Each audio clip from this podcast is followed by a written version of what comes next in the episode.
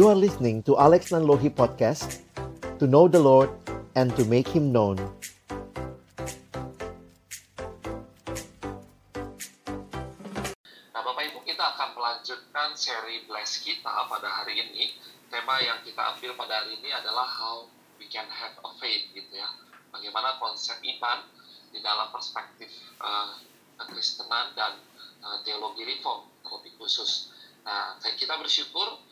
dalam masa-masa pandemi ini kita bisa dilayani oleh uh, Pak Alex yang ada di Jakarta sekarang, gitu ya.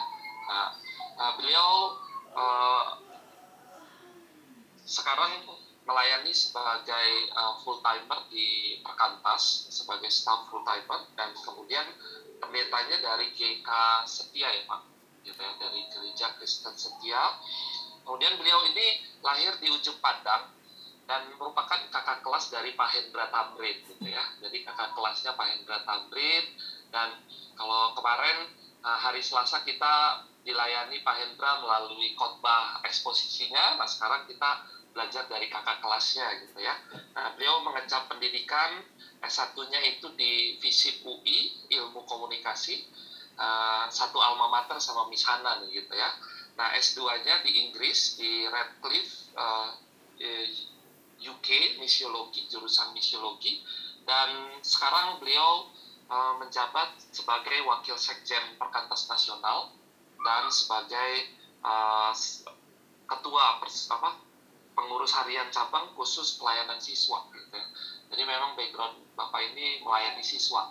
Jadi kalau bahasa-bahasanya akan menggunakan bahasa siswa lebih up to date ya beliau gitu. Ya, tidak berpanjang-panjang uh, meminta dengan kasih untuk Pak Alex bisa memimpin di dalam doa dan memulai sesi. Silakan Baik. Pak Alex. Terima kasih Pak Dani, terima kasih uh, Bapak Ibu sekalian. Saya mengajak kita berdoa terlebih dahulu sebelum kita akan membaca merenungkan firman Tuhan. Bapa di dalam surga, kami datang kembali dalam ucapan syukur di siang hari ini. Terima kasih kesempatan kami boleh memuji, memuliakan Engkau dan tiba waktunya bagi kami untuk membuka firman-Mu. Kami mohon bukalah juga hati kami, jadikanlah hati kami seperti tanah yang baik, supaya ketika benih firman-Mu ditaburkan itu boleh sungguh-sungguh berakar, bertumbuh, dan juga berbuah nyata di dalam hidup kami. Berkati baik hambamu yang menyampaikan, setiap kami yang mendengar, Tuhan tolonglah kami semua, agar kami bukan hanya jadi pendengar-pendengar firman yang setia, tapi mampukan dengan kuasa dan pertolongan dari rohmu yang kudus, kami dimampukan menjadi pelaku-pelaku firmanmu di dalam kehidupan kami. Bersabdalah ya Tuhan kami umatmu sedia mendengarnya dalam satu nama yang kudus, nama yang berkuasa, nama Tuhan kami Yesus Kristus, kami menyerahkan pemberitaan firman-Mu. Amin. Ya, kembali saya bersyukur kepada Tuhan boleh melayani Bapak Ibu Saudara sekalian di siang hari ini. Ini namanya berzumpa ya. Kita ketemu lewat Zoom. Oke. Jadi saya mengajak kita sama-sama untuk melihat tema yang diberikan kepada kita Tentunya ini tema yang besar yang uh, saya pikir juga penting ya karena kita perlu sebagai orang-orang percaya memahami betul apa yang di dimaksud dengan iman kita.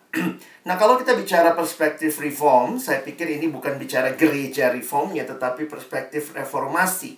Bahwa reformasi yang dikenal dengan lima sola ya, sola gracia, sola fide, solus Christus, sola scriptura dan solideo gloria. Nah, maka kita akan mencoba melihat ya uh, bagaimana bagian hari ini secara khusus saya akan bahas tentang iman. Nah, apa yang bisa kita pahami tentang iman ini khususnya dalam pandangan reformasi dikaitkan dengan keselamatan. Jadi saya pikir ketika sola-sola ini kita bedah, kita pelajari, maka itu sebenarnya sangat terkait dengan keselamatan. Jadi bukan cuma sekadar iman yang dimaksud adalah sebuah kepercayaan, tetapi ini bicara tentang saving faith. Iman yang menyelamatkan. Nah, karena itu nanti kita akan melihat bagaimana prinsip kebenaran dan juga saya akan mengutip beberapa buku yang kalau Bapak Ibu ingin mendalami lebih jauh, silahkan bisa mencari buku-buku tersebut. Buku utama kita Alkitab di dalam Roma pasal yang ketiga ayat 23 sampai 28. Ini ayat yang sudah begitu sering mungkin dibagikan, dibukakan, tapi mari kita perhatikan bagaimana Paulus memberikan pemahaman khususnya bagi jemaat Roma pada waktu itu. Saya sudah tuliskan seluruh ayatnya ada di screen sehingga Bapak Ibu sekalian bisa mengikutinya. Karena semua orang telah berbuat dosa dan telah kehilangan kemuliaan Allah dan oleh kasih karunia telah dibenarkan dengan cuma-cuma karena penebusan dalam Kristus Yesus Kristus Yesus telah ditentukan Allah menjadi jalan pendamaian karena iman dalam darahnya. Hal ini dibuatnya untuk menunjukkan keadilannya karena ia telah membiarkan dosa-dosa yang telah terjadi dahulu pada masa kesabarannya. Maksudnya ialah untuk menunjukkan keadilannya pada masa ini supaya nyata bahwa ia benar dan juga membenarkan orang yang percaya kepada Yesus. Jika demikian, apakah dasarnya untuk bermegah? Tidak ada. Berdasarkan apa? Berdasarkan perbuatan? Tidak, melainkan berdasarkan iman. Karena kami yakin bahwa manusia dibenarkan karena iman dan bukan karena ia melakukan hukum Taurat. Satu hal yang penting untuk kita memahami keselamatan di dalam kekristenan, sering kali orang bertanya, apakah keselamatan itu anugerah ataukah perbuatan baik? Maka tentu dibandingkan dengan semua kepercayaan yang lain, kita bisa melihat secara khusus Alkitab menyatakan bahwa keselamatan itu adalah anugerah dari Tuhan dan bukan karena perbuatan kita. Dan itu jelas sebenarnya kalau kita lihat di ayat-ayat yang kita baca tadi. Jadi ini bukanlah karangannya bapak-bapak reformasi, tetapi ini adalah kekayaan yang jelas dengan sangat lugas tadi kita baca di ayat-ayat yang Paulus sampaikan. Sehingga ini menjadi good news, Injil, berita sukacita. Tetapi untuk memahami, saya ingin mengajak kita punya perspektif begini dulu. Seringkali untuk bisa memahami berita sukacita, saudara mungkin perlu tahu apa berita duka citanya. Wah, jadi kalau Injil itu ketika Yesus lahir, malaikat berkata kepada para gembala, inilah berita kesukaan besar untuk seluruh bangsa. Nah, kalau kita perhatikan, berita apa? Yang merupakan berita kesukaan besar untuk seluruh bangsa. Kadang-kadang dunia punya berita yang hanya separuh sukacita. Ya, misalnya kalau kita pendukung klub sepak bola misalnya, MU menang gitu ya, lawan apa? Lawan uh, Manchester City misalnya, MU menang, maka apakah itu berita sukacita ketika MU menang? Bagi pendukung MU ya itu sukacita, tapi mungkin bagi pendukung uh, klub lawan mungkin itu uh, Manchester City itu berita duka cita. Jadi sebenarnya ada nggak ya berita sukacita yang betul-betul sukacita untuk semuanya? Nah kita perlu memahami apa sih sebenarnya berita duka cita yang terbesar di bawah kolong langit ini? Nah, kita ingin melihat bersama-sama sebenarnya di dalam ayat-ayat yang kita baca tadi, ada berita duka cita terbesar yang ada di dalam ayat yang disampaikan tadi di dalam ayat yang ke-23. Karena semua orang telah berbuat dosa dan telah kehilangan kemuliaan Allah. Istilah ini jadi menarik untuk kita perhatikan karena ini sebenarnya menunjukkan realitas seluruh umat manusia. Kalau orang bilang COVID-19 ini pandemi, tapi waktu saya pelajari Alkitab, actually sin is the real pandemic. Dosa inilah pandemi yang sesungguhnya. Karena kalau kita lihat, misalnya COVID disebut pandemi. Tetapi kenapa? Karena terjadi di banyak tempat di dunia, tapi jangan lupa nggak semua orang kena kan? Ada yang nggak kena COVID juga. Tetapi waktu bicara dosa, dosa ini melanda seluruh umat manusia.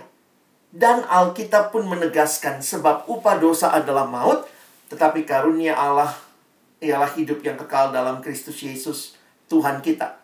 Jadi akhir cerita dari hidup dalam dosa dan ini juga kalau kita perhatikan dibandingkan dengan tulisan Paulus yang lain, Paulus menggambarkan manusia di dalam dosa digambarkan sebagai manusia yang mati. Efesus pasal 2 dengan jelas mengatakan itu. Ya. Karena dosa dan pelanggarannya mereka sudah mati karena dosa dan pelanggarannya, mati secara rohani tetapi kemudian dikatakan mereka hidup di dalamnya. Jadi mereka seperti mayat hidup, zombie yang sedang melakukan aktivitas tetapi pada dasarnya kerohaniannya mati. Dan akhir cerita dari hidup manusia dalam dosa, Roma 6 ayat 23a adalah upah dosa ialah maut. Jadi ketika menyadari ini berita duka cita terbesar, barulah waktu kita melihat ada berita sukacita terbesar.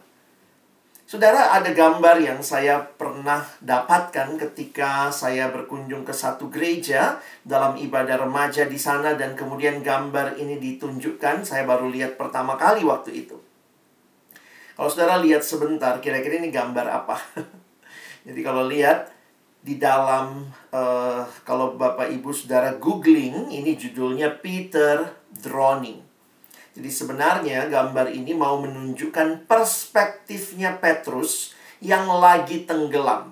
Jadi bayangannya begini ya, Petrus lagi tenggelam lalu dia melihat ke atas dan di atas air dia melihat ada Yesus yang sedang mengulurkan tangan kepadanya.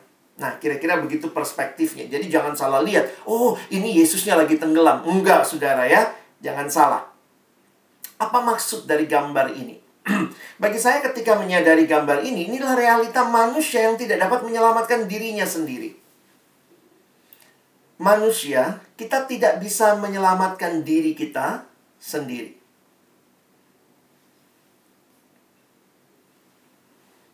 Oke, bisa tolong mungkin uh, mic-nya yang belum di-mute. Thank you. Baik, terima kasih.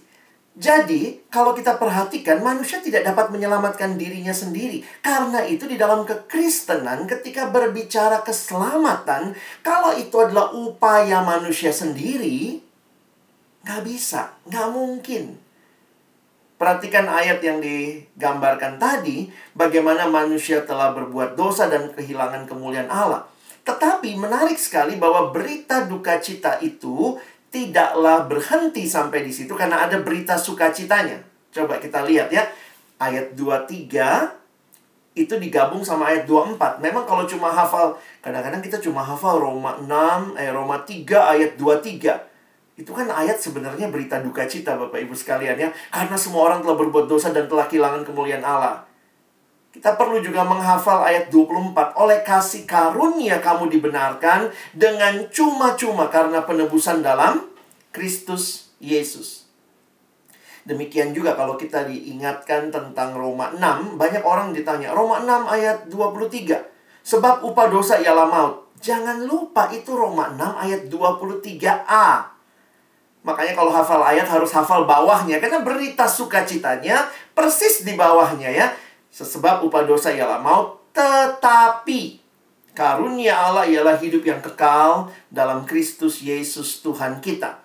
Jadi kekristenan berbicara tentang ada satu kondisi yang dialami semua manusia, yaitu duka cita terbesar yang berakhir di dalam maut, binasa kekal, tetapi ada Kristus, Yesus, yang merupakan solusi yang Allah berikan bagi manusia yang berdosa. Ingat, dosa itu masalah kita. Tapi solusinya dari mana? Jesus Christ, the God solution for our sins. Sehingga kalau kita melihat searching for answer to life, ya Jesus. Karena itu kalau kita perhatikan lebih jauh lagi, yang menarik dikasih tahu sama kita adalah kalimat ini nih. Dengan cuma-cuma Nah, saya mau coba sedikit garis bawahi ini karena untuk memahami iman yang menyelamatkan, kita perlu memahami dulu apa sih yang terjadi, kenapa sih terjadi, lalu apa yang Allah berikan dan dikatakan di Alkitab dengan cuma-cuma atau dengan istilah lain gratis. Kita ngertinya gitu ya. Keselamatan kita itu gratis, Saudara. Tapi bukan gratisan. Nah, ini jadi menarik nih keselamatan kita gratis. Kita terimanya gratis. Jelas kok ayatnya. Jadi kalau keselamatan itu dikatakan adalah sesuatu yang kita usahakan, itu nggak gratis dong.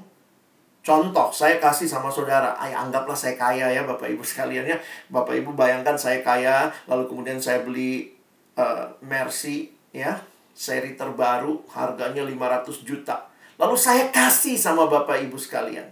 Ya, anggaplah satu orang saya kasih Pak Dani. Nih Pak Dani, ini hadiah dari saya. Pak Dani manggil saya biasanya abang. Bener bang? Iya dan ini untuk kamu dan. Gratis, gratis. Saya kasihnya cuma-cuma. Jadi, kalau Pak Dani bilang, Bang, boleh nggak? Saya bayar. Saya bayar 10 ribu aja. Mobil 500 juta, dia mau bayar 10 ribu. Kalau dia bayar 10 ribu, masih, masih bisa dibilang gratis nggak pemberian saya? Itu berarti Pak Dani beli barang murah sekali ya. Beli barang dengan sangat murah. Karena kalau gratis, maka dia tidak perlu bayar apa-apa. Jadi kalau dia terimanya, saya kasih secara gratis. Betul, Pak Dani terimanya gratis. Tapi ingat, bukan gratisan. Siapa yang bayar 500 jutanya?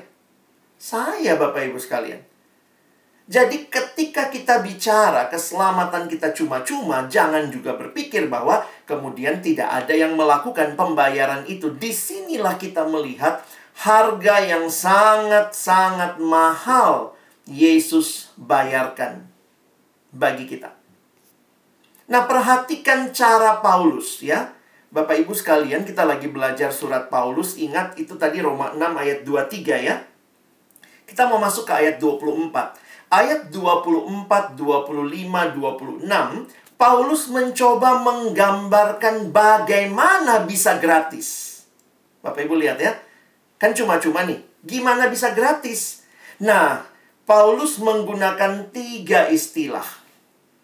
Istilah pertama penebusan. Istilah kedua jalan pendamaian. Istilah ketiga adalah pembenaran. Bapak Ibu lihat ayatnya ya. Jadi muncul di ayat 24. Ayat 24 ada dua istilah muncul. Penebusan muncul, pembenaran muncul. Itu bisa kita lihat ya. Penebusan muncul 24, pembenaran juga muncul. Lalu nanti di ayat yang ke-25 kita lihat dan ayat yang ke-26 26 muncul lagi pembenaran dan 25 muncul jalan pendamaian. Bisa lihat ayatnya? Ada jalan pendamaian dan ada membenarkan. Jadi begini, bagaimana bisa gratis ini yang lagi dijelaskan oleh Paulus dengan ilustrasi ini. Paulus itu saudara luar biasa wawasannya dan karena itu dia berusaha memberikan pemahaman melalui berbagai contoh.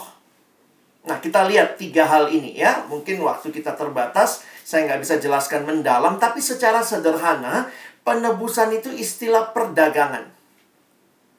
Jalan pendamaian itu istilah agama, dan pembenaran itu istilah hukum.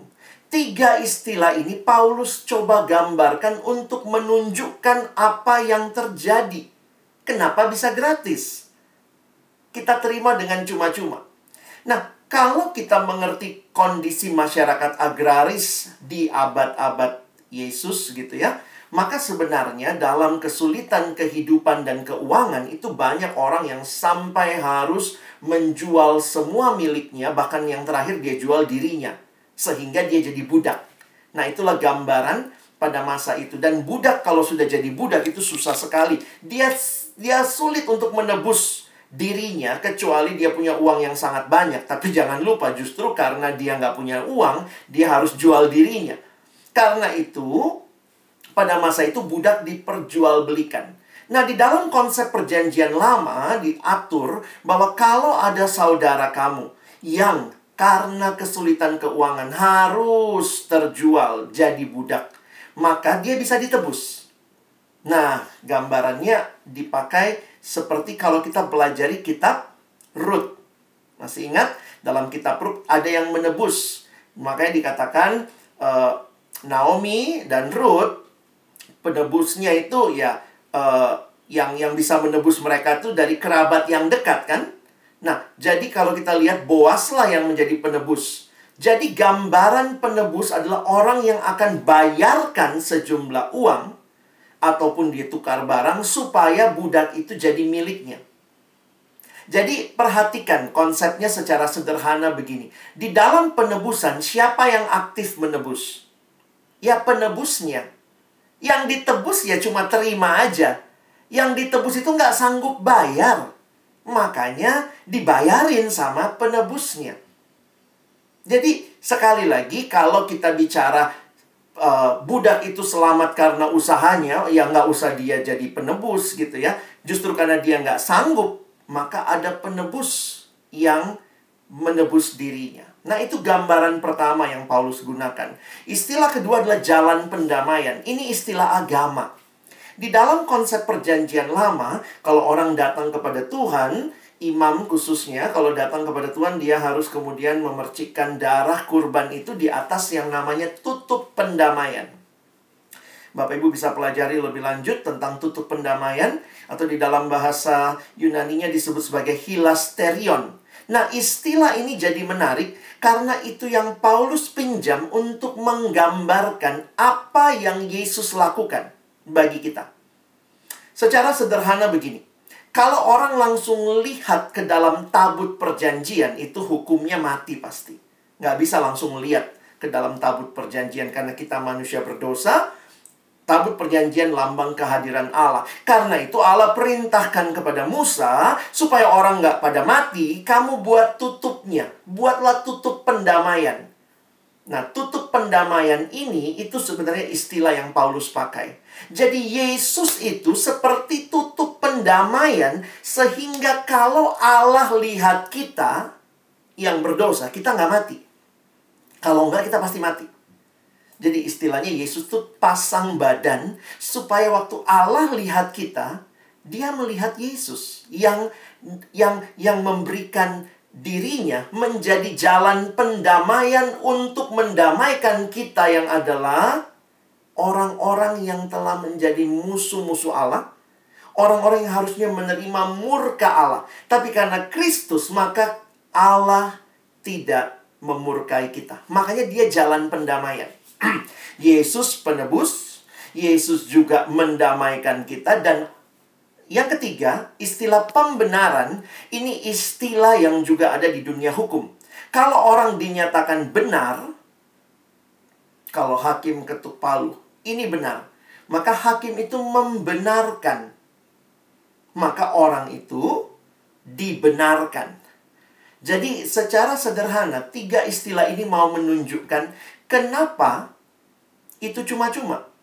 Karena yang nebus Yesus, yang mendamaikan kita adalah Yesus, bukan kita yang mendamaikan diri kita sama Allah. Dan yang membenarkan pun adalah Yesus. Bapak Ibu bisa lihat gambaran ini? Jadi Paulus lagi mencoba memberikan pemahaman, lihat loh, kenapa kamu bisa selamat? Bukankah semua orang telah berbuat dosa? Tetapi karunia Allah dalam Yesus, dan itu diberikan cuma-cuma. Nah, seorang teolog bernama James Montgomery Boyce. Dia juga menulis buku yang diterbitkan ini judulnya Dasar-dasar Iman Kristen. Dia mencoba menafsirkan bagian tadi Roma 3 ayat 23 dan 24 dalam segitiga keselamatan. Coba Bapak Ibu lihat ya, ini gambarannya. Jadi dia bilang, coba perhatikan ya. Yesus ke kita orang Kristen Yesus menebus. Yesus kepada Allah mendamaikan kita dengan Allah. Sehingga Allah kepada kita membenarkan kita. Wah, sebenarnya apa sih kira-kira inti gambar ini? Semua itu bukan kita yang lakukan. Untuk menyelesaikan masalah dosa itu bukan kita. ditebusnya Yesus yang nebus, didamaikan juga Yesus yang mendamaikan dengan Allah. Karena itu Allah lihat kita Allah tidak murka, kira-kira begitu ya. Dan Allah pun membenarkan kita lihat semua panahnya kepada orang Kristen. Makanya kalau ditanya, kalau kamu bisa selamat, apakah karena perbuatan baikmu? Yang mana yang baik yang kamu lakukan? Kamu terjual seperti yang tergadai terjual, yang tebus bukan kamu yang tebus dirimu. Kamu sebenarnya bersalah di dalam dosa, tetapi kenapa bisa dibenarkan? Kamu harusnya musuh Allah, tapi kenapa bisa berdamai? Ini semua adalah pekerjaan Allah Tritunggal. Bapa, Anak, dan Roh Kudus. Karena itu orang Kristen, kita itu, makanya Alkitab sebenarnya sederhana ya. Kita ngerti kan? Kita itu butuh juru selamat. Bukan kita juru selamatnya. Kalau ada sesuatu yang kita lakukan bisa menyelamatkan diri, kita juru selamatnya. Tapi bukan, ini semua adalah karena anugerah Allah. Hadiah dari Allah. Karena itu lihat ayat terakhir ya. Di ayat 27 dan 28, nah lihat kesimpulan Paulus ya setelah dia jelaskan semua, dia katakan, "Jika demikian, apakah dasarnya untuk bermegah?" Ayo, mau sombong-sombongan. Apa dasarnya? Nggak ada. Berdasarkan apa? Perbuatan. Mungkin kalau pakai bahasa sekarang, yang mana perbuatan? Ayo, sebutkan yang mana perbuatan? Kamu selesaikan masalah dosamu sendiri? Enggak kamu membuat dirimu tidak dimurkai Allah? Enggak juga, bukan kamu yang melakukan kok.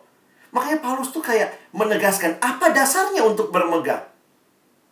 Berdasarkan apa? Berdasarkan perbuatan. Yang mana perbuatannya? Tidak. Melainkan, nah ini tema kita sebenarnya di sini ya. Melainkan berdasarkan iman. Karena kami yakin bahwa manusia dibenarkan karena iman dan bukan karena ia melakukan hukum Taurat. Iman. Iman kepada apa nih? Sebenarnya secara sederhana, iman yang lama, iman yang tidak menyelamatkan adalah iman yang pede. Ini biar gampang diingat ya. Saya biasa khotbah di siswa harus ingatkan mereka dengan istilah. Iman yang tidak menyelamatkan itu iman yang pede, percaya diri. Percaya pada diri saya nih bisa selamatkan saya bisa selamatkan diri saya. Tetapi iman yang menyelamatkan, iman yang PT. Percaya Tuhan. Jadi iman itu bukan masalah besar kecilnya kapasitasnya, tetapi iman yang menyelamatkan ada pada objek iman itu.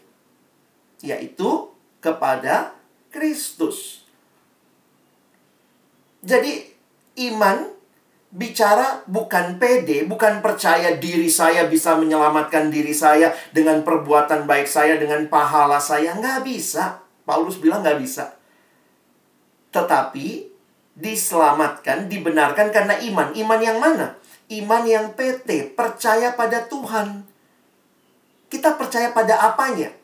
Nah, kita perhatikan sebentar ya. Jadi keselamatan di dalam semua kepercayaan yang lain adalah percaya pada kemampuan diri yang saya lakukan untuk memperoleh keselamatan.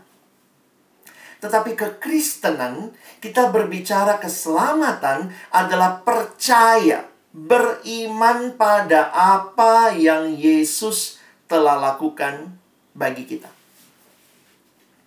bukan apa yang saya lakukan yang menyelamatkan saya, karena saya tidak mungkin menyelamatkan diri saya, tetapi apa yang Kristus lakukan bagi saya. Ketika saya percaya bahwa betul Dia menyelamatkan saya, hanya Dialah satu-satunya juru selamat, satu-satunya Tuhan, maka saya beriman kepada apa yang Kristus lakukan bagi saya. Oh, beda sekali satu iman yang pede, percaya diri, sehingga juru selamatnya diri kita. Tetapi yang satu iman yang PT, percaya pada Tuhan sebagai juru selamat. Seorang teolog Inggris bernama Bapak Martin Lloyd Jones, dia menggambarkan manusia yang beriman adalah manusia yang tidak lagi melihat pada diri sendiri dan tidak lagi mengandalkan diri sendiri untuk keselamatannya. Kira-kira begitu ya penjelasannya. Dia tidak lagi melihat segala sesuatu seperti dulu. Dia tidak lagi melihat apa yang dia lihat sekarang, dia tidak melihat apa yang dia harapkan. Dia melihat sepenuhnya pada Tuhan Yesus Kristus dan karyanya yang tuntas dan hanya pada hal tersebutlah ia bersandar. Oke? Saya harap sampai sini penjelasan saya cukup jelas. Nah, sekarang saya coba lanjutkan ya karena kita ini kelas yang sedikit doktrinal. Pertanyaannya, iman itu bagaimana? Apakah iman itu adalah hasil usaha kita? Apakah iman itu adalah hasil perbuatan kita? Nah, kalau kita bertanya seperti ini, balik lagi sebenarnya ayatnya. gimana menghayati ayat ini? Berdasarkan apa? Berdasarkan perbuatan. Makanya kalau kita memasukkan iman itu sebagai perbuatan kita, waduh, nggak klop lagi dong doktrinnya ya. Jadi sebenarnya apa sih maksudnya iman ini? Iman ini tempatnya dalam keselamatan tuh bagaimana? Apakah iman itu hasil usaha kita atau itu adalah hasil perbuatan kita? Nah, saya coba jelaskan dengan penjelasan uh, tafsiran dari kitab Roma yang ditulis oleh uh, pendeta Timothy Keller. Ya kira-kira saya harap ini bisa memberikan penjelasan bagi kita. Dia mengatakan iman adalah sikap mendekat pada Allah dengan tangan kosong. Jadi menarik dia coba jelaskan begini ya. Mungkin biar kita tidak salah nangkep iman itu usaha kita atau bukan. Ini penting katanya karena jika Anda berpikir bahwa keyakinan Anda lah atau iman Anda lah yang menyebabkan Anda diselamatkan, maka Anda akan berhenti memandang pada Kristus dan mulai berpegang pada iman Anda. Nah, jadi ini menarik ya. Kita diselamatkan karena iman, tapi poinnya jangan salah ngerti seolah-olah iman itu adalah sesuatu yang membuat kita selamat. Loh, tapi gimana Pak penjelasannya? Coba perhatikan baik-baik. Di sini kunci-kunci pentingnya ya. Saat Anda mengalami keraguan, kata Timothy Keller, maka Anda akan terguncang. Saat Anda tidak merasakannya dengan jelas atau bersemangat, maka itu akan membuat Anda cemas. Apa yang terjadi? Anda mengubah iman Anda menjadi usaha. Kalau kita kemudian melihat iman kita, apa yang kita lakukan adalah sesuatu yang membuat kita selamat, jadinya iman itu jadi usaha. Kalau gitu iman itu apa dong gitu ya? Nah, kira-kira dia pakai penjelasannya begini.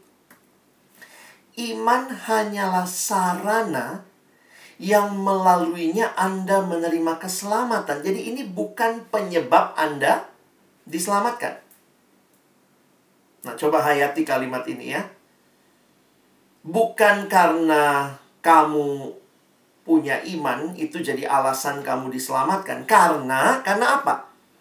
Ya, nah di sini saya pikir kuncinya ya. Jika Anda tidak memahaminya, Anda akan menganggap Anda punya sesuatu yang bisa Anda banggakan. Kan berarti ada iman dong, saya punya iman. Alasan saya diselamatkan karena saya beriman pada Yesus. Ini pemahaman yang salah tetapi halus dan ini menghilangkan kepastian kita. Tetapi meningkatkan kesombongan kita. Kita harus kembali melihat iman dengan tepat. Sebenarnya di dalam Efesus pasal yang kedua, ayat 8 dan 9 sudah dijelaskan oleh Paulus. Coba kita perhatikan. Makanya istilah yang lebih tepat di situ di ayat 8, sebab karena kasih karunia kamu diselamatkan melalui iman. Through faith. Jadi bukan oleh. Karena kalau oleh seolah-olah iman itulah yang membuat kita selamat. Tetapi ini bicara through faith melalui iman. Nah, lihat Paulus sampai ngomong begini. Iman itu, itu bukan hasil usahamu. Iman itu pun dari Allah. Wah, ini tambah bingung lagi kita. Hah? Iman itu pun dari Allah. Kayaknya nggak cukup Paulus ngomong sampai di situ. Masih ada celah nih orang sombong-sombongan. Aku dong beriman. Ayat 9 Paulus tegaskan lagi. Itu bukan hasil pekerjaanmu. Jangan ada orang yang memegahkan diri. Nah, jadi gimana nih Bapak Ibu sekalian kita mengkonsolidasi antara semua pemahaman ini? Kita diselamatkan atau kita dibenarkan karena iman atau istilah ini melalui iman, tetapi bagaimana memposisikan melihat iman? Nah, saya pinjam lagi penjelasan dari buku ini. Ini buku-buku reformasi yang bagus. Bapak Ibu bisa coba uh, baca ya. Ada satu bab khusus tentang iman. Dia mengatakan begini ya, Bapak Sinclair Ferguson dalam kehidupan Kristen, iman sejati yaitu iman yang menyelamatkan dan percaya yang adalah respon kita kepada anugerah Allah juga adalah suatu karunia anugerah Allah. Maksudnya iman itu pun datangnya dari Tuhan. Nah, tadi dia coba bahasnya bagaimanapun kita menafsir Efesus 2 ayat 8 yang tadi ya yang jelas-jelas menyatakan bahwa iman adalah sesuatu yang dikaruniakan Allah. Jadi, melihatnya bagaimana? Nanti kalau baca Efesus 6 ayat 23, Paulus kemudian menyatakan bahwa iman itu memang berasal dari Allah. Tetapi iman yang dengannya kita percaya adalah milik kita, kenapa bisa jadi milik kita? Hanya karena Allah telah menciptakannya di dalam hati kita. Saya kasih ilustrasi lain yang mungkin lebih memudahkan. Masih ingat ketika Lazarus mati. Dia sudah mati empat hari, baru Yesus sampai. Lalu kemudian uh, Yesus berkata, Lazarus keluar. Ingat, dia sudah mati empat hari ya. Lazarus keluar. Nah, sekarang pertanyaannya. Apa yang harus terjadi pada Lazarus sebelum dia keluar? Yesus kan panggil, Lazarus keluar. Katanya kalau di tanah Batak itu harus jelas marganya ya. Kalau enggak semua Lazarus bangkit ya. Lazarus si Manung Kalit kau yang keluar gitu ya. Jadi atau Lazarus pasar ibu ya. Kalau waktu itu cuma Lazarus keluar. Logikanya begini, kalau ada orang mati, coba Bapak Ibu teriak-teriak di sampingnya, "Woi, bangun, woi, bangun." Kira-kira bisa bangun nggak? Nggak bisa kan? Kenapa? Karena lagi mati. Ini mati. Maka waktu mati tidak bisa mendengar mau diteriakin seperti apa nggak bisa dengar. Nah coba lihat logikanya. Kalau demikian, Lazarus lagi mati. Kok lagi mati? Pokoknya Lazarus mati. Lalu Yesus bilang, Lazarus keluar. Nah pertanyaan saya, apa yang harus terjadi pada Lazarus sebelum dia keluar? Logika paling sederhana, Lazarus harus hidup dulu. Nah, Bagaimana Lazarus bisa hidup? Kalau dia hidup baru telinganya bisa dengar panggilan kan? Pertanyaannya, bagaimana Lazarus bisa hidup? Siapa yang hidupkan dia? Oh, Lazarus punya tombol on off. Ah, onin ah, ah offin gitu. Enggak. Berarti ada kuasa dari luar diri Lazarus yang bekerja membangkitkan dia. Sehingga dia bisa meresponi. Jadi logikanya begini. Sampai Lazarus bisa respon dan keluar, itu bukan cuma responnya Lazarus. Bahkan bangkitnya Lazarus pun adalah anugerah. Bukan sesuatu yang dia usahakan. Jadi iman itu sampai kita bisa beriman itu karena Tuhan yang melahir barukan kita melalui karya Roh Kudus. Kita tuh nggak pernah minta dilahir barukan, tetapi itulah anugerah Tuhan yang terjadi sehingga waktu Dia melahir barukan kita, ketika kita mendengar firman kita bisa meresponinya. Jadi iman itu untuk bisa meresponi kebenaran Tuhan itu pun Tuhan yang bikin dalam diri kita dengan dia membangkitkan kita. Ingat ya, kita ini kan man manusia yang mati secara rohani. Gimana yang mati rohani ini bisa meresponi? Ada yang bertanya dalam teologi, Lazarus bangkitnya pas kapannya? Lazarus keluar pas dipanggil, pas sebelum dipanggil. ya kalau kita logikanya karena Yesus adalah Allah yang berkuasa, maka ketika dia memanggil, panggilan itu bisa menghidupkan. Dan kita mengerti ya, ketika firman disampaikan, sabda Allah, maka ketika misalnya ada KKR gitu ya, maka orang itu bisa angkat tangan. Saya beberapa kali suka mimpin KKR Bapak Ibu ya. Kadang-kadang kan kita pembicara KKR ini sombong-sombong juga ya. Wah, berapa yang bertobat waktu saya KKR. Tapi sejak saya mengerti doktrin ini, iman yang menyelamatkan itu karunia Tuhan bukan karena lantangnya suara saya teriak siapa yang mau bertobat? Orang pada takut angkat tangan. Tetapi dia bisa angkat tangan. Ingat semua kita mati rohani. Telinga rohani kita nggak bisa dengar. Karena itu harus terjadi apa? Ada Tuhan yang membangkitkan kita dulu. Sehingga waktu saya menyampaikan firman firman itu didengar oleh orang-orang yang bukan saya yang bangkitkan mereka. Juru selamatnya tetap Tuhan, karena itu setiap kali KKR, lutut yang bertelut dan minta Tuhan bekerja itulah kuncinya. Bukan sekadar situasi ruangan pembicaranya nanti setting lampunya nanti MC-nya bukan sekadar itu. Itu bisa Tuhan pakai tetapi yang awal yang membuat iman itu muncul ada saya bisa meresponi Tuhan hanya karena Tuhan membangkitkan kita terlebih dahulu jadi saya harap kita bisa paham ya inilah iman yang menyelamatkan. Karunia Tuhan itu bukan hasil usaha kita. Nah, terakhir, orang Kristen terus bicara perbuatan baiknya di mana? Di mana tempat perbuatan baik dalam kekristenan? Iman yang menyelamatkan itu pun bukan hasil usaha kita.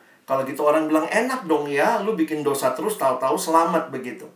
Lah, tetapi kalau kita mengerti kasih karunia Allah, kasih karunia Allah itu memanggil kita untuk hidup baik, hidup benar, hidup kudus.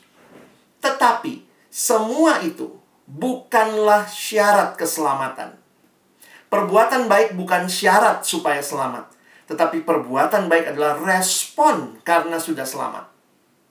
Makanya, kalimat kuncinya kita diselamatkan bukan karena melakukan perbuatan baik, tetapi kita diselamatkan justru untuk berbuat baik. Salvation always produce, produces works. But works never produce salvation. Wah, kadang-kadang kita pikir belajar doktrin begini apa sih gunanya buat hidup? Saya pikir bagi saya tadi saya cerita ya dalam pelayanan makin rendah hati. Bukan saya kok yang bisa bikin orang bertobat, hanya karunia Tuhan. Makanya doa jadi penting dalam penginjilan. Itu bukan semata-mata abal-abal gitu ya.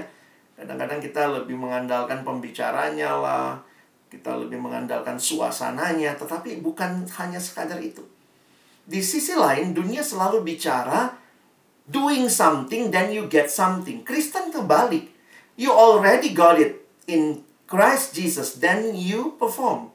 Jadi bukan performance kita yang bikin kita selamat, tetapi karena kita sudah diselamatkan, let us perform. Termasuk Bapak Ibu waktu bekerja, waktu untuk misalnya pagi-pagi kita bangun saat teduh, doa, itu bukan supaya selamat. Ngeri banget kalau kita lakukan semua itu supaya selamat. Berarti kita nggak ngerti apa itu hidup beriman kita. Tetapi karena kita sudah selamat, makanya kita melakukan perbuatan baik. Saya suka kasih ilustrasi ini ya. Saya suka tanya sama anak-anak. Misalnya bangun pagi, kamu kemudian bangun, terus kemudian waktu kamu bangun, kamu tinggal di rumah sama orang tua. Lalu kamu beresin rumah, nyapu, ngepel, bantu orang tua masak, bantu bapak mungkin cuci kendaraan. Pertanyaannya begini, itu dilakukan supaya jadi anak atau karena kamu anak? Ada nggak yang habis bangun, bantu-bantu orang tua di rumah, bersihin kamar, terus bikin proposal? Papa mama, terima saya sebagai anak. Dibilang gila kita. Bukan begitu kan? Justru itu sebagai respon karena kita adalah anak.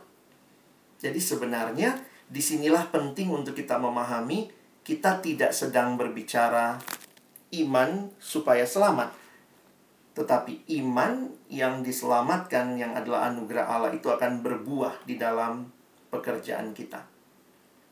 Saya tutup dengan beberapa slide ini. Nah, sering kali memang orang bilang gitu ya. Sebentar. Bagaimana relasi antara iman dan perbuatan baik itu memang merupakan hal yang dapat dibedakan tapi tidak dapat dipisahkan kalau kita perhatikan. Di dalam bagian lain, nah ini buku R.C. Sproul juga baik ya. Kalau Bapak Ibu tertarik belajar, intinya dia mau bilang begini. Kita juga nggak bisa bilang beriman tanpa perbuatan. Kalau iman itu adalah karunia Allah, bagaimana perbuatan baik? Perbuatan baik itu adalah buah dari hidup beriman yang kita alami. Dan dia menambahkan semboyan reformasi ini ya.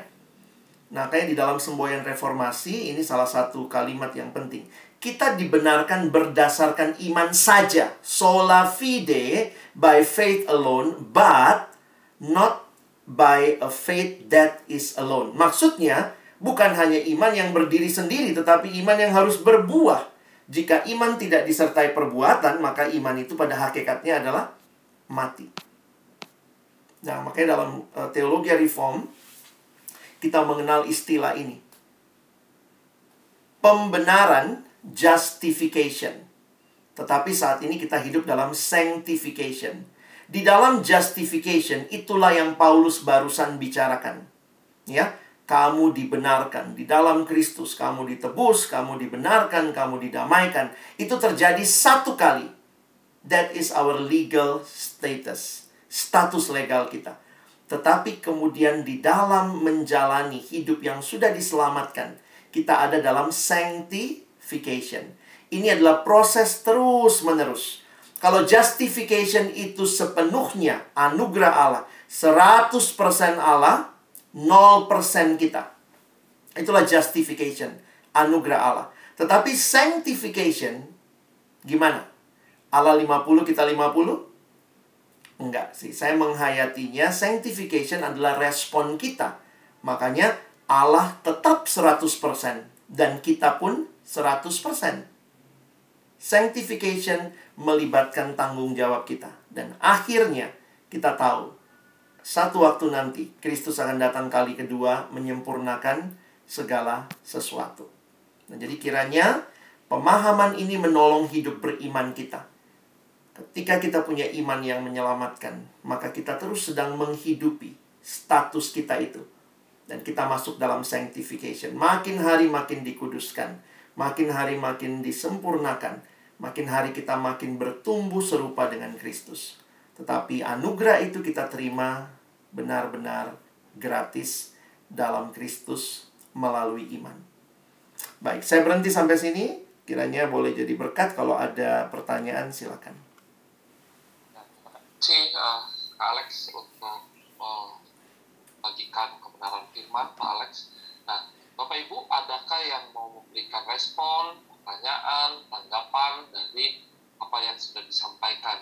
Ya, jadi uh, tadi menariknya uh, bahwa kesel apa iman itu adalah anugerah Allah tapi bukan berarti uh, karena usaha iman usaha untuk beriman ya pak usaha untuk beriman lah yang menyelamatkan bukan tapi memang kita bisa percaya kepada Kristus itu karena anugerah Allah itu yang perlu ditekankan buat kita dan Uh, sebelumnya memang minggu lah apa uh, bless sebelumnya kami membahas tentang mengapa doktrin itu penting uh, hmm. gitu ya.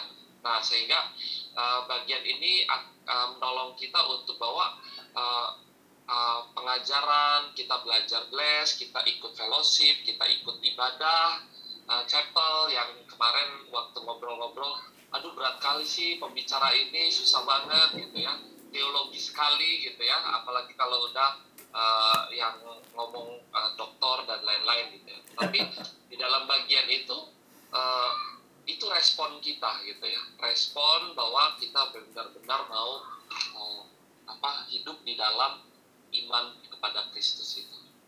Oke Bapak Ibu, adakah yang mau ditanya? Respondi akan hal ini. Mungkin tadi aku ingin uh, kepikiran ini sih Pak. Uh, gimana ya tadi aplikasinya sih menarik yaitu kerendahan hati gitu ya. Kerendahan hati bahwa kita tidak uh, bisa sombong dan ya kita selamat pun karena anugerah gitu ya. nah bagaimana dengan uh, dunia kerja? Di dalam uh, apa ya uh, menghayati bahwa iman ini adalah anugerah ya mungkin itu sih yang dari saya kepikiran tadi gitu ya. Yeah. praktis dan implikasi nyatanya pak di dalam pekerjaan saya lihat juga salah satu sebenarnya bagaimana Injil mengubah pola kita bekerja. Makanya kenapa ya Tuhan bilang melalui Rasul Paulus bahwa lakukanlah segalanya untuk Tuhan. Jadi karena hidup beriman kita itu tidak hanya terkait kepada kalau bos lihat kita kerja baik gitu ya. Jadi penghayatan kita, performance kita bukanlah sesuatu yang menentukan. Tetapi performance yang baik akan lahir dari sebenarnya iman yang jelas dia mengerti apa artinya Tuhan melihat karyanya. Jadi ya saya pikir itu menolong sebenarnya doktrin-doktrin Kristen termasuk yang, yang yang kita pelajari ini menolong kita rendah hati, menolong kita bersyukur dan juga menolong kita jadi nggak munafik. Kalau nggak kita akan jadi orang yang sangat munafik. Begitu ada bos, ada apa ya banyak orang jadi penjilat gitu ya. Tiba-tiba mendadak baik. Dan ini dalam hidup pelayanan juga bisa begitu. Pas besoknya WL di gereja atau minggu depan WL mendadak kudus minggu ini. Oh, kalau ketemu oh haleluya, kepentok oh maranata. Tapi hari lain ya monyet, anjing, babi, nggak ada bedanya gitu. Jadi kalau akhirnya hidup beriman kita, kita hayati ini anugerah, maka perbuatan-perbuatan kebaikan kita lahir dengan motivasi yang tulus, bukan supaya dilihat orang, bukan supaya kelihatan baik, tetapi sebenarnya dalamnya nggak berubah. Jadi itu bagi saya banyak sekali efeknya dalam hidup rumah tangga, ya belajar untuk uh, minta maaf kalau kita juga karena kita nggak berdasarkan performance ya. Jadi performance kita itu lahir dari uh, hidup yang diselamatkan, bukan supaya selamat. Termasuk juga kita jadi joyful ya Pagi-pagi bangun, baca Alkitab, ikut kebaktian seperti ini kan ini sebenarnya harusnya jadi a joyful thing ya. Mau ada absen nggak ada absen saya butuh gitu. Tapi ketika ada absen ya oke okay, ini bagian dari rules. Tetapi deep in our hearts this is not only a performance. Kalau nggak kita jadi farisi semua sih. Kalau kita nggak ingat anugerah Allah. Thank you. Thank you Pak kita menjadi farisi semua ya kalau misalnya hidup bukan di dalam anugerah Allah itu jadi bagian yang sangat uh, menarik pak apalagi kita kami ini akan masuk masa-masa performance appraisal gitu ya. nah performance appraisal ini uh, apakah kita melihat grace atau melihat sebagai farisi ya pak gitu ya nah, Bukan berarti kalau grace kita tidak give the best, malah justru ya. orang yang ngerti grace akan give the best gitu. Harusnya nah, begitu. itu ya menarik ya, ya Pak. Jadi bahwa uh, profesional itu bukan karena uh, usaha gitu, tapi karena memang respon dari anugerah Allah yeah. gitu ya. Nah. Oke, okay, adakah Bapak Ibu yang mau memberikan tanggapan, pandangan, respon? Dan Pak Rolip kayaknya mau memberikan tanggapan nih Pak. Enggak Pak Rolip. Belum dulu Pak. Oh, belum dulu ya. Oke. Okay. Oke okay, Bapak Ibu,